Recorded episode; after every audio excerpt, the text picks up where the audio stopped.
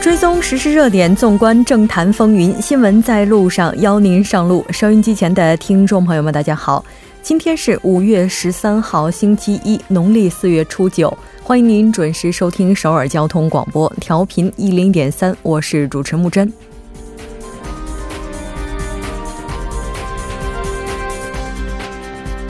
第十一轮中美经贸高级别磋商无果而终，两千亿美金中国输美产品关税已调至百分之二十五，汽车关税也面临上调，韩方将于下月赴美交涉。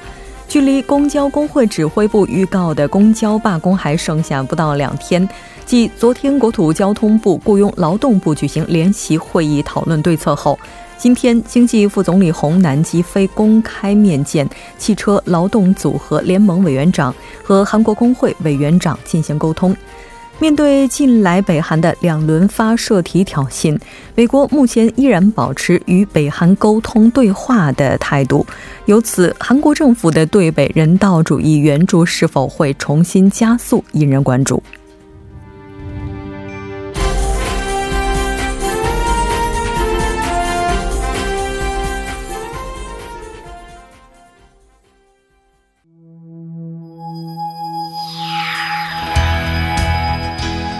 您正在收听的是 FM 一零一点三首尔交通广播新闻在路上。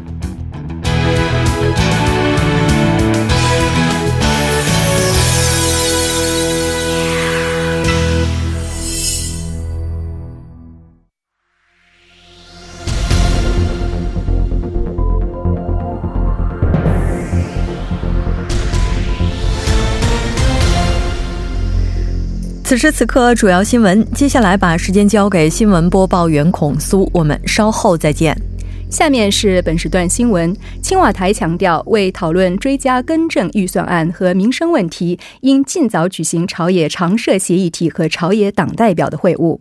发言人高明婷在发布会上表示，国会需要通过立法解决的问题堆积如山，恳切要求重新启动朝野五党院内代表参与的常设协议体。此外，高发言人还说，文在寅总统和五党代表的会晤也应尽早举行，就对北韩的。人道主义、粮食支援问题等广泛的国政议题进行深入交流。下一条新闻：韩国企划财政部第一次官李浩生在首尔明洞银行会馆主持召开宏观经济金融会议，有关部门和机构在会上讨论美国对中国产品加征关税给韩国实体经济带来的影响有限。李浩生表示，美国从五月十号起对中国输美商品加征关税，其给国内实体经济造成的直接影响不会太大。然而，中美贸易摩擦加剧，让全球经济不确定性进一步增加。今后国内外金融市场波动性可能有所上升，届时政府将及时采取稳定市场的措施。他强调，国内金融市场对外稳健性良好，政府将密切关注国内外金融市场变化，致力于贸易多元化。当天，金融委员会副委员长金融范、金融监督院首席副院长刘光烈等金融界人士出席了会议。下一条新闻。美国总统特朗普决定汽车关税的时刻即将到来，这加剧了全球经济的不安感。但部分人士认为，特朗普可能选择与汽车出口国进行谈判，推迟决定时间。当地时间十二号，外媒透露，特朗普总统计划在本月十八号之前，根据汽车及其零部件进口是否对美国国家安全构成威胁的判断，决定应对方式。韩国通商交涉本部长俞明熙启程访美，将会见美国政府和议会主要人士，表达韩国认为应该免除汽车关税的立场。下一条新闻，政府决定明年也由最低工资委员会单独体系决定最低工资。雇佣劳动部在今天的新闻发布会上做出了上述表示，并说明将尽快完成最低工资委员会的重组。此前，最低工资委员会委员长和八名公益委员于本月九号表明了辞职意向。公益委员集体辞职是自一九八八年实行最低工资制度以来的第一次。雇佣劳动部为了不影响审议，计划在本月内结束公益委员会委任程序。以上就是本时段新闻。接下来马上为您带来我们今天这一时段的聚焦分析。美国决定是否提高汽车关税的时限即将到来，也给全球经济带来了很大的不安。就相关话题，马上连线建国大学国际通商专业的金旭教授进行了解。金教授，你好。你好。非常高兴和你一起来了解咱们今天这个话题。在上周五月十号的时候，我们看到中美的经贸磋商第十一轮高级别谈判是无果而终了。那相关的情况，还请教授来为大家简单的整理一下。嗯，是的，这个呃，五月九号呢，呃，中国的国务院副总理刘鹤为牵头的这个呃代表团呢。呃，与美国要进行这个第十一轮的中美经贸啊磋商，但是呢，这个五月十号这个十零点十零点零零一分左右呢，美国呢突然在这边呢，这个要给中国的这个商品出口商品的关税呢，由百分之十要提升到百分之二十五。这个呀，这个实际上在刘鹤副总理谈去谈判的这个过程当中发生了这样的事情嘛？嗯，呃，作为回应呢，中国呃也在两分钟以后呢，也发明发表了声明呢，同几乎同步宣布不得不要采取必要的反制措施。这样的这样的一个结果呢，呃，导致呢谈判呃结果告裂。呃，决决裂告终，这也是呃很正常的一个现象。那么，呃，这个问题的这个我这个一个看法啊，那个要众说纷纭。但是说从这个中国的官方的呃一个刘鹤呃副总理的这个谈话当中呢，他也。对这个问题进行解释啊，虽然这个谈判是破裂了啊，但是呢，有可能他这个还有呃这个过程当中一个进一个也许也算是一个正常的小插曲啊，这样是这样的情况呢也不可避免的。那么他对未来的这个磋商呢，还有这种谨慎的乐观的这样的一个想法，那么他还是期待呃未来两国的商贸谈在北京呢。进一步进行沟通和磋商。嗯，大概是这么情况吧。是的，我们看到美国总统特朗普呢是在自己的个人 SNS 上表示，这轮谈判破裂呢，那他是把主要的原因归结于中国打破了目前谈判的这样一个局面。但是刚刚教授也提到了，刘鹤呢是表示谈判并没有破裂，恰恰相反，这只是两国谈判当中正常的小曲折，是不可避免的。那也就是接下来的话，双方依然会继续就一些。分歧进行磋商，那这次中美贸易谈判最终的这个结果，哈，应该说这一轮在第十一轮中美经贸磋商的这个结果，因为目前已经对两千亿美金的中国输美产品加征了百分之二十五的关税，那会给韩国经济带来怎样的影响呢？嗯，这个呢，我觉得呢，从韩国的角度来说。它看两个方面，一个是负负面的影响，还有一个正面的影响，他们是这么看待的。嗯，负面的影响呢，也就这个韩国对中国的贸易依存度是非常高的一个国家啊。那么这样一来呢，如果呃中美贸易战会导致韩国比较主打的产品，电子产品啊、汽车、钢铁、船舶的这样的行业呢，还是受相关的这样的威胁啊。这个，因为它的这个中美贸易战的这样的不确定性，也给市场的这个判断也带来这样的负面的影响。那么韩国这边呢，还有一个呃稍微看肯定的一面也有，因为是怎么一回事呢？因为嗯，两国中美贸易战之后呢，因为韩国呢有可能他就按他们的话说叫生产基基地调整效果。嗯，也就是说，呃，他们之间的这种贸易战呢，呃，那么如果韩国在这个这一过程当中能保持一些相关的比较优势的话，那么韩国的出口呢反而呢会提升，啊百分之一的可能性是存在的。嗯，那么这这样一来呢，韩国的 GDP 也可以上去一下。也就是说，呃，中国和美国之间的贸易战，那么韩国呢在期间呢，如果加强自身的这种规制改革，对增加 R&D 投资，把它的竞争力有提升的话。那反而呢，在这个当中呢，夹缝里它会有这种出口的效应啊，这个也对韩国的经济呢，呃，相对来说还是有有利的一面是存在的。是的，其实现在对于韩国的影响不仅仅是中美贸易之间的这样谈判的一些结果，包括接下来。美国将要决定是否加征汽车关税这一项，对于韩国的影响也是，那我们看到是可以预见的，对全球经济也是带来了比较大的一个不安。那我们也来看一下，美国是否决定提高汽车关税，这个背景是怎样的？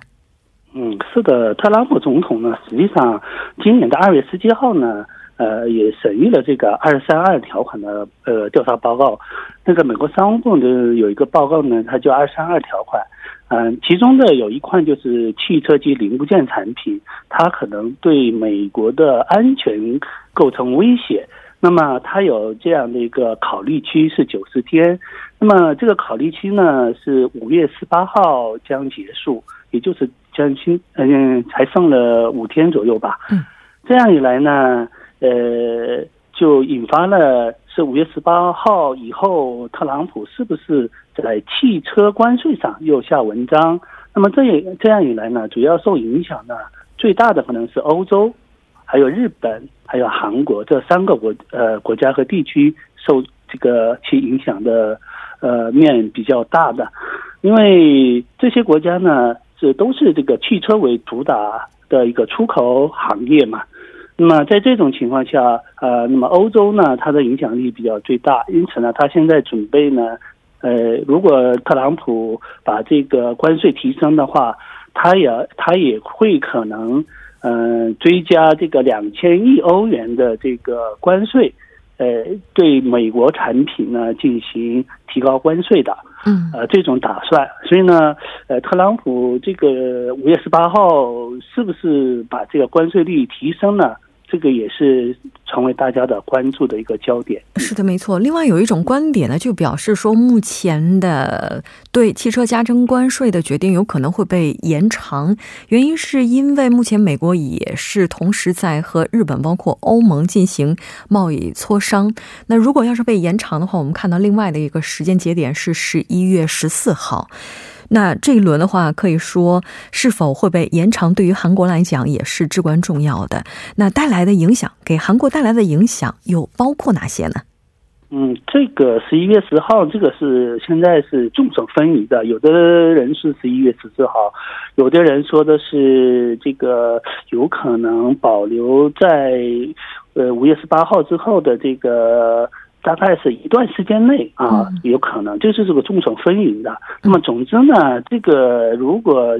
呃这个调上这个汽车关税，把韩国的这个这个汽车这块也提呃包括。包括进去的话，那么肯定是势必对韩国经济是有影响的，因为韩国对美国的汽车行业的出口将近一百三十亿美金的这样的一个庞大的一个规模，呃，那么过去呢，韩国和美国呢由于签署了 FTA 嘛，嗯，所以呢，呃，跟美国相对来说好说话一些，但是中美贸易战之后呢，就发现美国对于其他国家呢。都大大的挥动它的这种呃武棒吧，所以呢，呃，韩国呢，对韩国来说呢，也有也有一些担忧的一一部分，所以呢，这个韩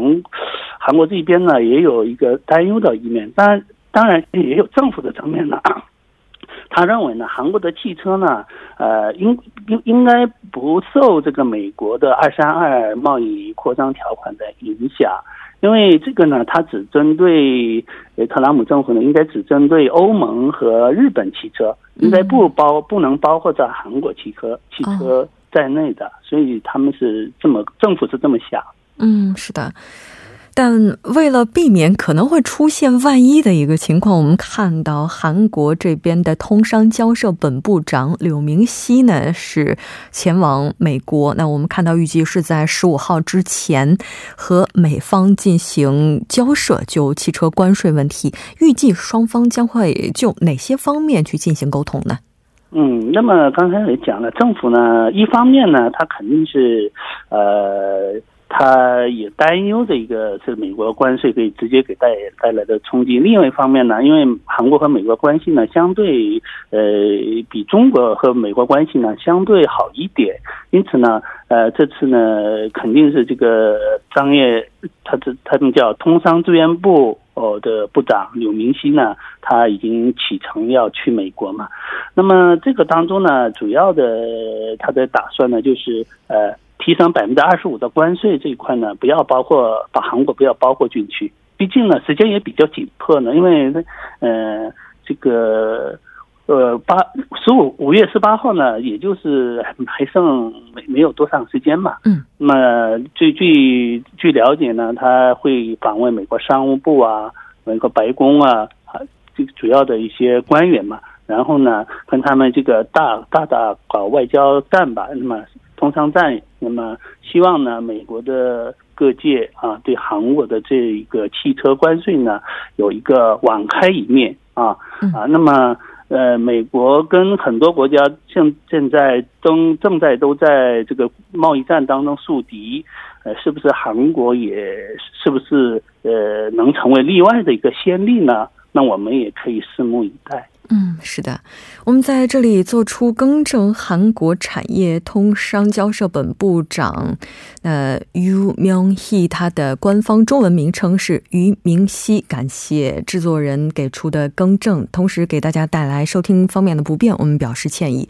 非常感谢金教授给我们带来今天的这一期连线，下期再见。再见。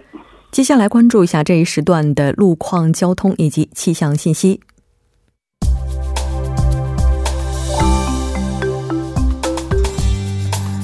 大家晚上好，今天是星期一，这里是程琛为您带来这一时段的路况和天气播报。现在是晚间六点十八分，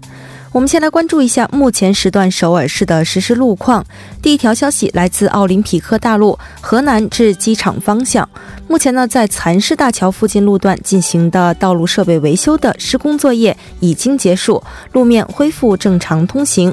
那还是在相同方向，圣水大桥至汉江大桥、杨花大桥至嘉阳大桥，以上两条路段目前呢都是由于行驶车辆的增多而交通停滞。接下来呢，还是在奥林匹克大路河南方向汉南大桥至东湖大桥这一路段，目前发生在该路段四车道上的交通事故已经得到了及时的处理。但是呢，受到事故余波的影响，相同方向的路段从盘浦大桥开始拥堵严重，还望途经的车主们保持安全车距，小心驾驶。好，下一则路况来自东部干线公路义政府至圣水大桥这一路段。那在三十分钟之前，在月桂一桥附近路段一车道上进行的道路设备维修的施工作业，目前已经结束，路面恢复正常通行。好，我们来关注一下天气。明天受到来自韩国东海位置的高气压影响，全国多数地区天天气晴朗。但是呢，由于大气不稳定的原因，庆北内陆地区将会在明天的下午三点到六点这一时段由晴转阴，并且部分地区呢会出现雷电交加的短时强对流天气。所以建议我们的听众朋友们注意关注临近的天气预报，提前做好应对措施。好，我们先来关注一下首尔市未来二十四小时的具体播报情况。今天夜间至明天凌晨晴转多云，最低气温十四度；明天白天晴，最高气温二十六度。好的，以上就是这一时段的天气与路况信息，我们稍后再见。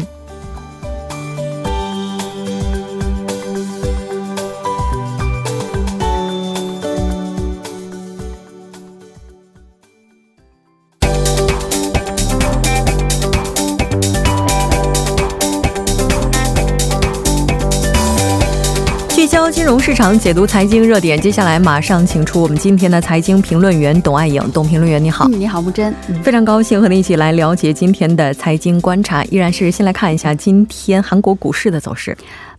好的，呃，今天 c o s p i 开盘之后就一路的走低哈，收盘下跌了百分之一点三八，收于两千零七。呃，七十九点，也是近四个月以来的最低点。嗯，那么中小板 c o s d a q 呢，也是下跌了百分之一点九，哈，保守在七百零八点。那么大部分行业和板块都呈现一个跌势。那么其中呢，医药品、哈医疗精密仪器、化学以及制造股领跌。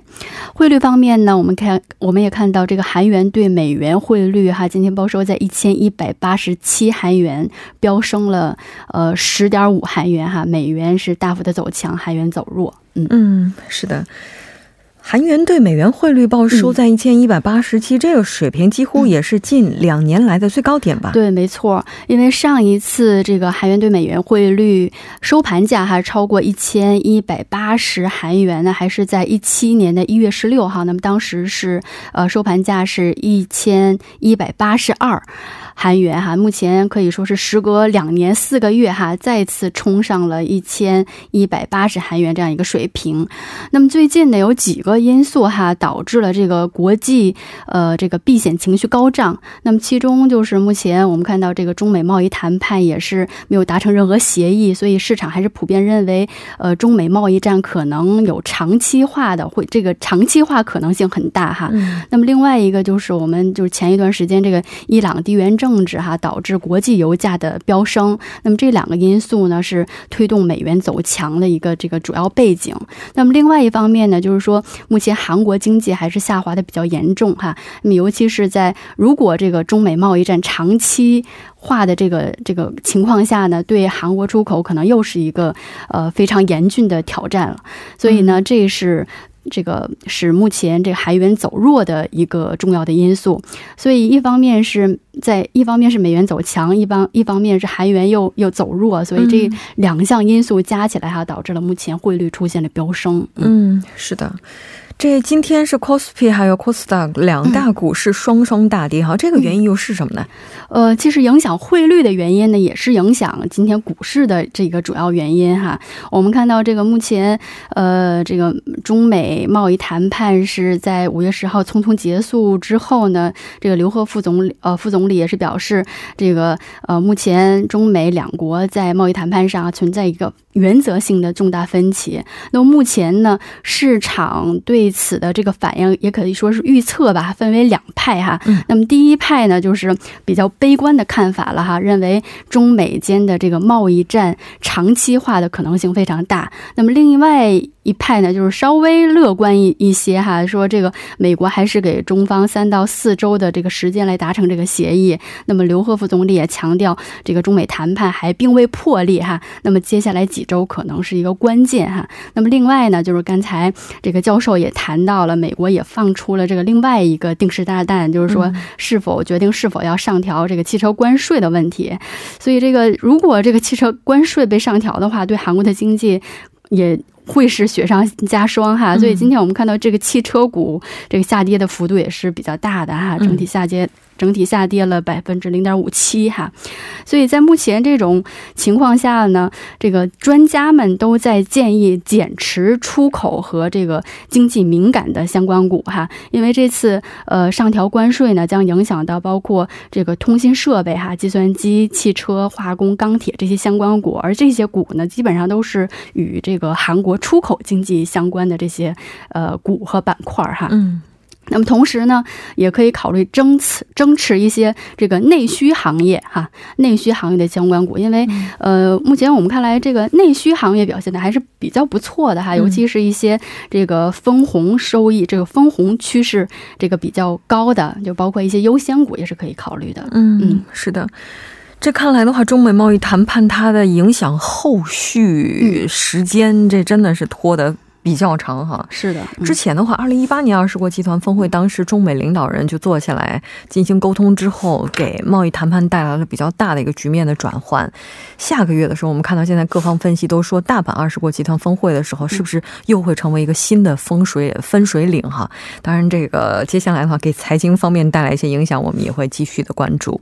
那其他亚洲的亚洲地区的股市情况，这个表现呢？嗯，今天呃，中国和日本股市也是有相当幅度的下行哈。今天上证综指是下跌了百分之一点二，报收在两千九百零三点。那么日经二二五指数下跌了百分之零点七二，报收在两万一千呃。一百九十一点，那么说明呢，对于这个目前中美贸易谈判目前这种无果而终的这个状态呢，整个国际市场还是普遍颇为担忧的。嗯，是的，韩国央行最近也是发布了一份报告啊，就分析说，如果考虑到企业的这个间接雇佣，企业的劳动生产率可能会大幅下降。这个内容又是怎样的呢？嗯，呃，首先这个间接雇佣的概念哈，这个我先整理一下，就是这个间接。雇佣呢，就包括比如说我们将这个派遣呀，或者是包括雇佣第三方的外包的员工哈，就是这些非正式的员工的雇佣呢，都可以叫做这个间接雇佣。嗯，那么根据这个报告书显示呢，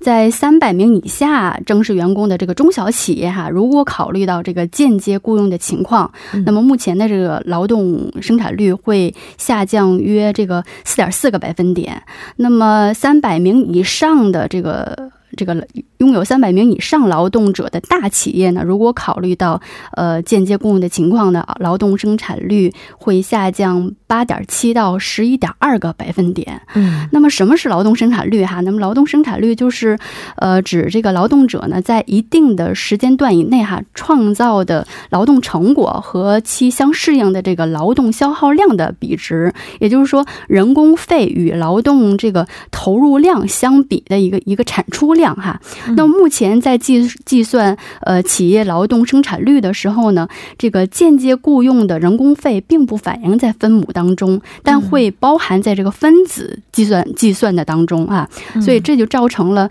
目前实际上企业的生产率是一个虚高的状态。所以如果排除这一因素的话，就会有很大幅度的下降。嗯，是的，但也不是说所有企业它都包含了这个间接雇佣因素吧。呃，所有企业都包含这个间接雇佣因素，但是这个影响对这个呃生产率的影响会不尽相同哈。那根据这报告显示呢，就是说根据是什么行业和这个行业所处的这个技术水平的不同，呃，生产率下降的程度也。也不尽相同哈，那么呃，你像这个不需要很高的技术的这个食品和饮料哈这样的制造业，就是说它如果考虑到这个雇佣因素的话呢，生产率是会上升还是下降是不一定的，这方向性是不一定的。那么同样是制造业，像炼铁啊这种高熟练的，它可能就会有小幅的下降。是的，对，非常感谢董评论员，我们下期再见。嗯，再见。半点过后马上回来。